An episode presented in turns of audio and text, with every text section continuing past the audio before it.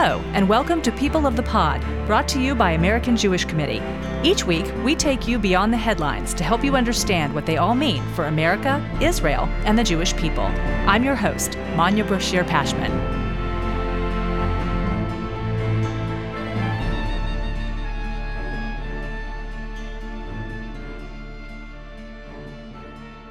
This week, we had planned to bring you a conversation with Israeli rapper Nissim Black, but that will have to wait because of a more pressing issue that arose on the ABC talk show The View. The ABC network suspended one of its co hosts, comedian and actress Whoopi Goldberg, for insisting that the Holocaust was not about race, but about man's inhumanity to man. When her co host pushed back, saying the Holocaust was driven by an ideology of white supremacy, she doubled down. But these are two white groups of people. The comments were part of a conversation among the show's co hosts about a Tennessee school board's decision to ban a Pulitzer Prize winning graphic novel about the Holocaust. In the end, the star's remarks sparked as much outrage as the book ban.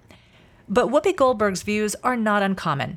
Here to discuss why and what we can do about that is writer Daniella Greenbaum, an Emmy Award winning producer and, until last November, a producer on The View, who recently wrote about this topic for The Washington Post. Daniella, welcome to People of the Pod. Hi, thanks so much for having me. Daniella, you worked on The View for two years between 2019 and 2021 and helped produce these kinds of conversations on quote unquote hot topics. In the movies, you see producers whispering, if not shouting, into the anchor's earpieces. What do you wish you could have said in Whoopi Goldberg's ear during Monday's show? Yeah, you know, I think in general, and this is common to most live shows, you know, the thinking is if you're going to have a line from the control room into kind of a live show in a host's ear, you know, you want to be using that as minimally as possible. You don't want to distract, you don't want to interfere. You kind of want to let things unfold as they're going. I think in that moment, if I had had a line into her ear, even just out of trying to protect her and the show, in that moment, I would have just said, Whoopi, I'm I like we'll discuss this later in depth. You got to trust me. This is not how I would phrase this. This is not correct, and you know I would move away from this point. But honestly, I think there's actually a tremendous upside to the fact that she said what she said the next day. People who watched The View got this, you know, seven or eight minute kind of lesson in anti Semitism and the Holocaust and just how to think about these issues that they would not normally have had. So, you are the granddaughter of Holocaust survivors. You've said that you have a great respect for your colleagues at The View. You, you hadn't wanted to write about it, but you couldn't let this go and you felt compelled to address it. Why were Whoopi's comments so problematic? Yeah, so I think there are people who make their entire living in media off watching The View, waiting for something to be said that's, you know, a mistake or an error, and then slapping a headline on it and making it go viral. You know, it's a live show. People make mistakes, they misspeak. That's kind of the nature of the show. I am so hesitant to weigh in, talk about anything that happens on the show, even issues that I care about when something like that happens because, you know, having worked there, I know how it can feel from the inside of just, you know, this incredibly unfortunate, annoying tendency for certain media outlets to kind of come for them, come for us at the time, you know, no matter what. But, you know, I think Whoopi's a, a lovely person. I think she genuinely meant it when she said, you know, I'm sorry for any hurt that I caused. But I also watched her go on the Colbert Report. And I think what's troubling is she didn't misspeak. This is something she really believes. And that's not necessarily her fault. I think she's regurgitating a poison that's in the air and that we need to combat. And so, where I felt I wanted to weigh in, it wasn't even really about Whoopi, it wasn't about the view it was much bigger than that. It was the fact that this ideology exists and has become really common and really just all too prevalent. Because I don't think, you know, she went on the show that day and came up with this idea herself. This is something that she has been hearing and that is out there and that she's repeating. Can you be a little bit more specific, just kind of unpacking that ideology for our listeners, what, what she has absorbed? Yeah, I wrote about this for the Washington Post. Yair had a great piece about it um, in the Atlantic for his his newsletter Deep Shtetl, which is just amazing. In general, I think Americans can be extremely myopic in trying to squeeze, you know, other cultures, other ideas, other conceptions, other traditions, other everything into how we conceive of things. And we are a really new country in the grand scheme of history. We're a newborn, and our conflicts and our ideologies and our language is by no means robust enough to actually include everything that's come before us. And Jews as a category, it's not simple. We're a race sometimes, we're a people, we're a religion, we're a culture, we're a nationality. We're a lot of things, and we don't neatly fit into categories that came centuries and, and thousands of years after. And so I think where we see this problem is in this attempt to fit Jews into sort of this white black dichotomy that exists in this country. And, you know, Jews, well, let me actually unpack that for a second. I was about to say Jews are light skinned. That's not even true. There's, you know, obviously Jews of every stripe and color. I personally am a Jew with white skin. That does not mean that I am categorically white in this white black framing that exists in America. I'm neither of those things. It's not a box that exists for us. And we could actually be having a really meaningful conversation about the fact that every time a Jew takes an SAT test or applies to college or does everything, there is no box that we can check that adequately reflects our identity. And we're not the only minority that has that issue. And we could be talking about that. But instead, we're in this like awful back and forth where we're just trying to squeeze ourselves into categories that don't actually have room for us. I agree. That was certainly a point that rubbed people the wrong way. The fact that you know she was trying to fit Jews into a preconceived category because there are so many different ways to be Jewish. But many people also took issue with Whoopi Goldberg kind of seeming to dismiss what drove Hitler. Right? I mean, after the Germans lost World War One, Hitler and the Nazis cast Jews as a race. The idea of allowing Jews equal rights or allowing them to intermarry and pollute the pure Aryan blood. I mean, if you had Jewish grandparents, you were a Jew, and converting to Christianity didn't change that. So I thought Stephen Colbert did a really good job. You mentioned her appearance on the Colbert Show later that day. The outrage really grew after what she said on the Colbert Show. They had issues with ethnicity, not with race, because most of the Nazis were white people, and most of the people they were attacking were white people. So to me, I'm thinking, how can you say it's about race if you are fighting each other? This was not about people fighting each other. This was one people who were persecuting and, you know, murdering another group of people, and that group of people was trying to stay alive. So that's not two groups of people fighting each other. But beyond that, to your point, you know, the Nazis were so racial. The first words in Maus, which is the book that they were talking about, the first words are a quote from Hitler, which talks about how the Jews are certainly a race, but they are not human. And if you look at any of the Nazis' materials from the time, it is so, so incredibly racial. It quantifies how much Jewish blood you need in order to be a Jew. It talks about what Jews look like, what color our hair is, how long our noses were, the shapes of our skulls.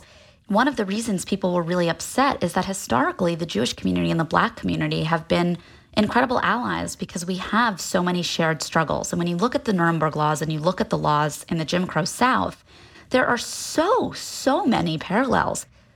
And to take that one step further, many people don't know that Nazis were directly inspired by those Jim Crow laws. At least one historian has said they debated whether to introduce segregation in Germany, but decided that since Jews were in positions of power and leadership, that didn't do enough to get them out of the way the idea that someone could just look at the Holocaust and not see those same kinds of ideas, I think that was really hurtful for people because it just felt like, why wouldn't we view these two things in similar context and, and work together to combat them? Why is there this attempt to continuously put Jews in a separate box in a separate category?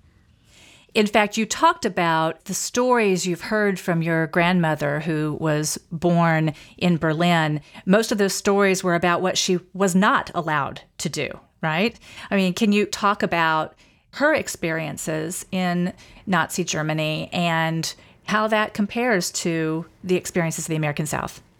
Yeah, it's interesting because I write frequently about my grandparents' experiences during the war, but I typically write about my paternal grandmother, Mashala, who is a survivor of the camps and death marches and labor camps and is from Lithuania.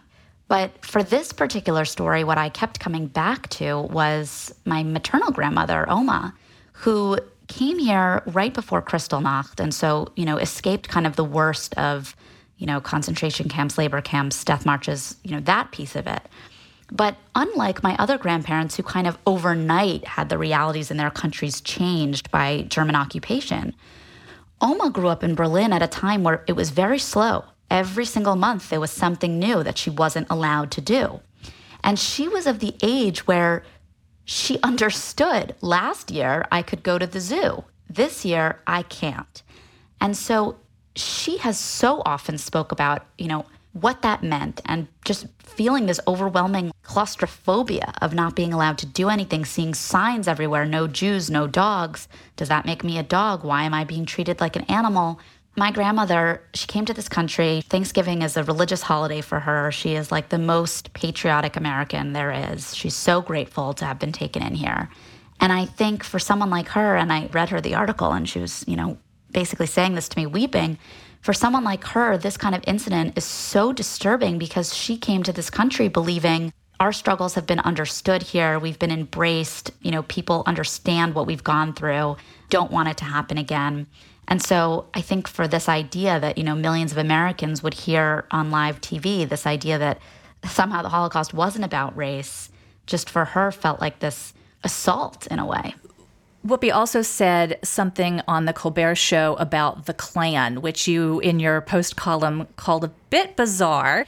So Whoopi said if she and a Jewish friend were on the street and they saw the Klan coming, that she would run but her Jewish friend, I think, you know, she was saying hypothetically, not like a specific person she had in mind, this Jewish friend would probably not run because nine times out of 10, they would get passed over and they would be fine. And I think what she was trying to get at is that every single person can look at Whoopi and say, okay, we see that you're black. But not every single person can look at every single Jew and say, we see that you're Jewish. But what this just betrayed a, a real ignorance of is that when you look at Holocaust literature, if you ever talk to a survivor, you understand how many times a day on the trains Germans would force Jewish men to take down their pants to check for circumcision. You understood how many times Jewish women dyed their hair blonde because they were so afraid that just having dark hair, having curly hair, would be enough for someone to pull them aside. When you understand anti Semitism, you understand that anti Semites have a way of smelling Jews. It's the same. They sniff us out. They know who we are. They just can tell. And we live with that fear in the same way that any other minority that looks different does. And this idea that we don't just felt like, why are you speaking for us? Have you asked any of us? That's not true. And to me, that part was, it was bizarre and um, it was hurtful. You also said that the result of approaching anti Semitism this way is that you understand it not through the victim's point of view, but rather through the perpetrator's point of view. What, can you explain what you meant by that? Yeah, look, I think Bari Weiss has written about this really well. Her line goes something like this You know, we all recognize anti Semitism when it's with, you know, people carrying tiki torches chanting Jews will not replace us, but we don't often recognize it when the perpetrators are not white nationalists. I think there is this tendency today to focus on discrimination and racism and act as if it, it all comes in one form. And that's not true. And so when you center anti Semitism and conversations about the Jewish experience not on the Jews and what they're experiencing, but actually on, oh, a white supremacist being responsible or white supremacy being responsible, what you actually lose is the fact that Jews faced anti Semitism from all peoples. You know, we can face anti Semitism from people who are white, from people who are black. It's not about what you look like, it's about the fact that anti Semitism pops up everywhere. And when I was at The View, we covered the Jersey City shooting. And one of the things that, you know, stood out to me as I was reflecting back on this was that this particular incident, the perpetrators happened to be black.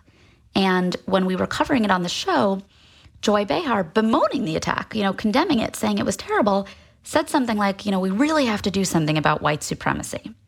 But in that moment, the attackers were not white supremacists. They just, they happened to not be. And it felt like, again, this, and it was unintentional. It had happened hours before. It's a live show. You know, I'm not, I'm not being overly critical here. But my point is that there's this default assumption that hatred against us has to look like hatred against, you know, another minority group. And if it doesn't, it's not worth interrogating and exploring. And that's deeply troubling because what we know about anti Semitism is that it mutates and that it constantly evolves. And so, if we're going to determine that we're only going to recognize anti Semitism when it comes in one form, what we end up ensuring is that we're going to ignore at least as much other anti Semitism. Well, let me ask you this. Do you believe Whoopi Goldberg's comments were anti Semitic? Some people accused her of that. Do you think that was fair? Look, I think why this gets complicated is because intentionality matters. I don't think that, you know, Whoopi woke up in the morning and thought, wow, I really hate those Jews. How can I insult them? You know, that's not her. But I also think we live in a time and a moment in a culture that does not always include intentionality in accusations of racism and anti Semitism and other forms of discrimination. I think the idea that the Holocaust was about two groups of white people fighting each other is anti Semitic. Now, I think that, again, this story has to be about more than Whoopi because Whoopi is repeating things that are out there. And so for me, the bigger problem and the bigger fight here is not, you know, let's pinpoint the precise problems with what Whoopi said and, and how Whoopi felt. I'm not in her head. I do believe, you know, she's sorry for hurts she's caused. And I truly think she doesn't understand why what she said was hurtful. That's the problem. It's that she's regurgitating something that's out there. It's that even though we've all talked about why it's so hurtful, I don't believe she understands that yet. She also has a platform where she reaches millions of uh, Americans every day. Um, I-, I, found it fascinating that her comments really dominated the news cycle on, on Tuesday when there was so much going on. That said, we've been here before. I mean, a couple of years ago, Nick Cannon echoed some very, very troubling anti Semitic tropes about the Rothschilds controlling a central banking system. He also apologized. He also suffered professional consequences, but it didn't stop there. I mean, he engaged in a very public process of atonement and education with AJC's Rabbi Noam Marans. He read Bari Weiss's book on how to fight anti Semitism and other titles too, and he, he very publicly changed his mind. And I'm just curious I mean, what was the proper response here? Was suspension the answer to resolving this controversy? Or is that effectively banning her, just like the graphic novel they were discussing that led to all of this? Yeah. So I want to say a couple things here. First of all, I don't believe in cancel culture. I don't believe in it principally. I also think it doesn't work. But I do think that there is a distinction between firing someone and suspending someone for two weeks. Is it what I would have done? No. But I do think it means something to the Jewish community, who often bemoans, I think accurately, that anti Semitism seems to be the one form of hatred today that people continuously get away with that doesn't suffer the same consequences. And so, even though it's not the decision I would have made, I do think it sends a welcome signal to the Jewish community from Kim Godwin, who I think is a real ally, that this stuff is taken seriously and ABC wants to do better. I think the other complicating factor here that people don't really understand because it's kind of inside baseball is that The View is under ABC News's umbrella as part of the news division. And so while it is an opinion show, everything is, you know, really very seriously fact checked and we have to go with news standards and it's not a place where people can just you know, invent things. And so we do have a really rigorous process again, but via checking things, polls have to be airworthy. I mean, we're under the news division. And so I think that kind of adds another layer here where ABC's kind of saying to themselves, well, this is part of our news programming. And this is something that, you know, we as a company deny. It's not factual and we can't stand by it. And it can't be something that our news platform is putting out there. So I think that also probably factored in to the decision there. And, you know, it's not sexy, it's inside baseball, it's not about cancellation, but I think that's kind of the true reality. In terms of, you know, what would be effective, look, I agree with you. I think this is a moment to educate and telling someone they shouldn't have a platform because they're wrong. It might feel meaningful in the moment, but it doesn't actually achieve any aims. So, you know, if I'm the queen of ABC and I have access to all their production teams and the funding and, you know, just every arm there, what I would say is let's take the view to Poland. Let's do a view shoot in Auschwitz. Let's bring Whoopi to the camps and do a tour and have an episode where Americans come along with the hosts on a journey of seeing the camps. I mean, you're talking about a news division with massive resources. I'm sure they have staffers on the ground in Poland. It's not a big reach.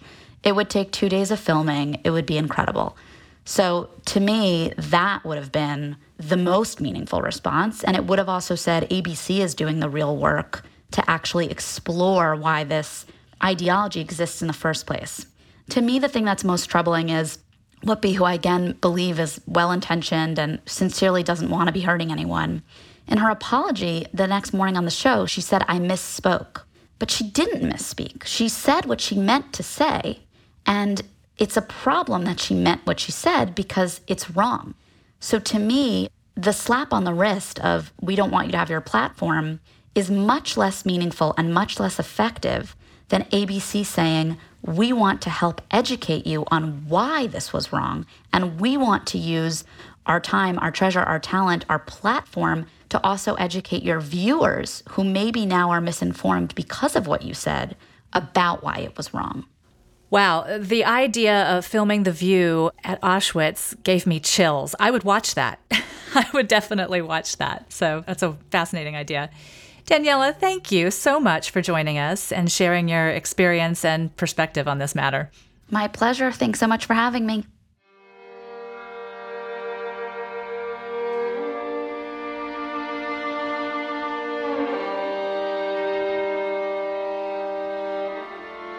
Now it's time for our closing segment, Shabbat Table Talk. February 1st marked the yahrzeit for journalist Daniel Pearl, who was brutally murdered by terrorists in Pakistan 20 years ago. The 38 year old American journalist was on his way to what he thought was an interview with a Pakistani religious leader in Karachi. But before he reached his destination, Daniel Pearl was kidnapped by terrorists. In a 2014 interview, his mother, Ruth, said on the night Daniel was kidnapped, she dreamt he was scared and in trouble. When she awoke, she immediately sent her son an email. He never replied. The terrorists released photos of Daniel handcuffed with a gun at his head, holding up a newspaper. His family's public pleas for his release were to no avail. Weeks later, the terrorists released a video of Daniel's beheading. The title? The Slaughter of Spy Journalist, the Jew Daniel Pearl. Among his last words, My father's Jewish, my mother's Jewish, I'm Jewish. At the time of Daniel Pearl's murder, I was a graduate student studying journalism and religion. I already knew I lacked the courage to do the kind of intrepid reporting Daniel Pearl pursued. Based in Mumbai, India, as the South Asia bureau chief for the Wall Street Journal, Daniel had moved to Karachi after the September 11th terrorist attacks to investigate the motives of Islamist terrorism. I too wanted to understand how religion could motivate. I had grown up not advertising my Judaism because, as I saw it, people didn't understand any faith but their own, and sometimes even that was not the case. I wanted to engage in and inspire meaningful conversations so I and other young Jews or Muslims or Latter day Saints would be less inclined to hide that part of who they were. But when I learned about Daniel's death and his last words, it renewed my reluctance to tell people I was Jewish. As a religion reporter, I could continue to keep that part of me hidden in the name of objectivity. After all, it didn't matter. It didn't make a difference in my reporting, just as it did not make a difference in Daniel's reporting. I was a journalist, and only a journalist. That's all that mattered. But Daniel Pearl, he was so much more than a journalist. He was a musician, a husband, a soon to be father, a brother, a friend to so many, and yes, he was Jewish. He also was a son. And in addition to remembering Daniel Pearl, I want to say a few words about his mother, Ruth, who died last summer. You see, this was not the first time she or her family had experienced anti Semitic violence. In June 1941, at the age of five, Ruth looked out the window of her home in Baghdad and saw mobs marching through the streets, a pogrom known as the Farhud, in which scores of Iraqi Jews were killed. The events she witnessed haunted her for the rest of her life. Thankfully, Ruth's testimony is part of a collection of interviews about the Jewish experience in North Africa and the Middle East collected by the University of Southern California's Shoah Foundation. The last time Ruth saw her son, he was walking away from her, carrying his violin on his shoulder. That memory I have of Danny, she said, is the essence of who he was. Music was a source of hope. Today, the Daniel Pearl Foundation sponsors concerts, journalism fellowships, and awards. The most recent winner of the Daniel Pearl Prize for Courage and Integrity and Journalism was Bari Weiss, the former New York Times columnist and author of How to Fight Anti Semitism. In bestowing the award, Daniel's father, Dr. Judea Pearl, explained that it originally had been intended for journalists who faced physical danger for their reporting, like his son. But Bari and the circumstances we all face now redefined its purpose. Over the past 20 years, our family has tried to play down the anti Semitic component of Danny's tragedy, Dr. Pearl said. But the recent upsurge in anti Semitism, he said, made us recognize that if we want to be true to our mission of rolling back the hatred that took Danny's life, we must first expose its undercurrents, analyze its anatomy, and understand its circuitry with scientific precision. Bari has done it for us. In other words, being Jewish matters. No matter what some entertainers might say, we can't hide it. We shouldn't have to.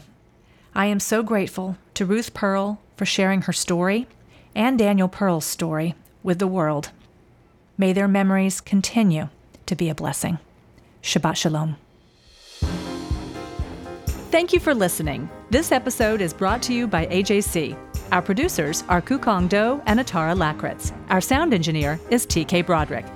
You can subscribe to People of the Pod on Apple Podcasts, Spotify, or Google Podcasts, or learn more at ajc.org slash people of the pod. The views and opinions of our guests don't necessarily reflect the positions of AJC. We'd love to hear your views and opinions or your questions. You can reach us at peopleofthepod at ajc.org. If you've enjoyed this episode, please be sure to tell your friends, tag us on social media with hashtag peopleofthepod, and hop on to Apple Podcasts to rate us and write a review to help more listeners find us. Tune in next week for another episode of People of the Pod.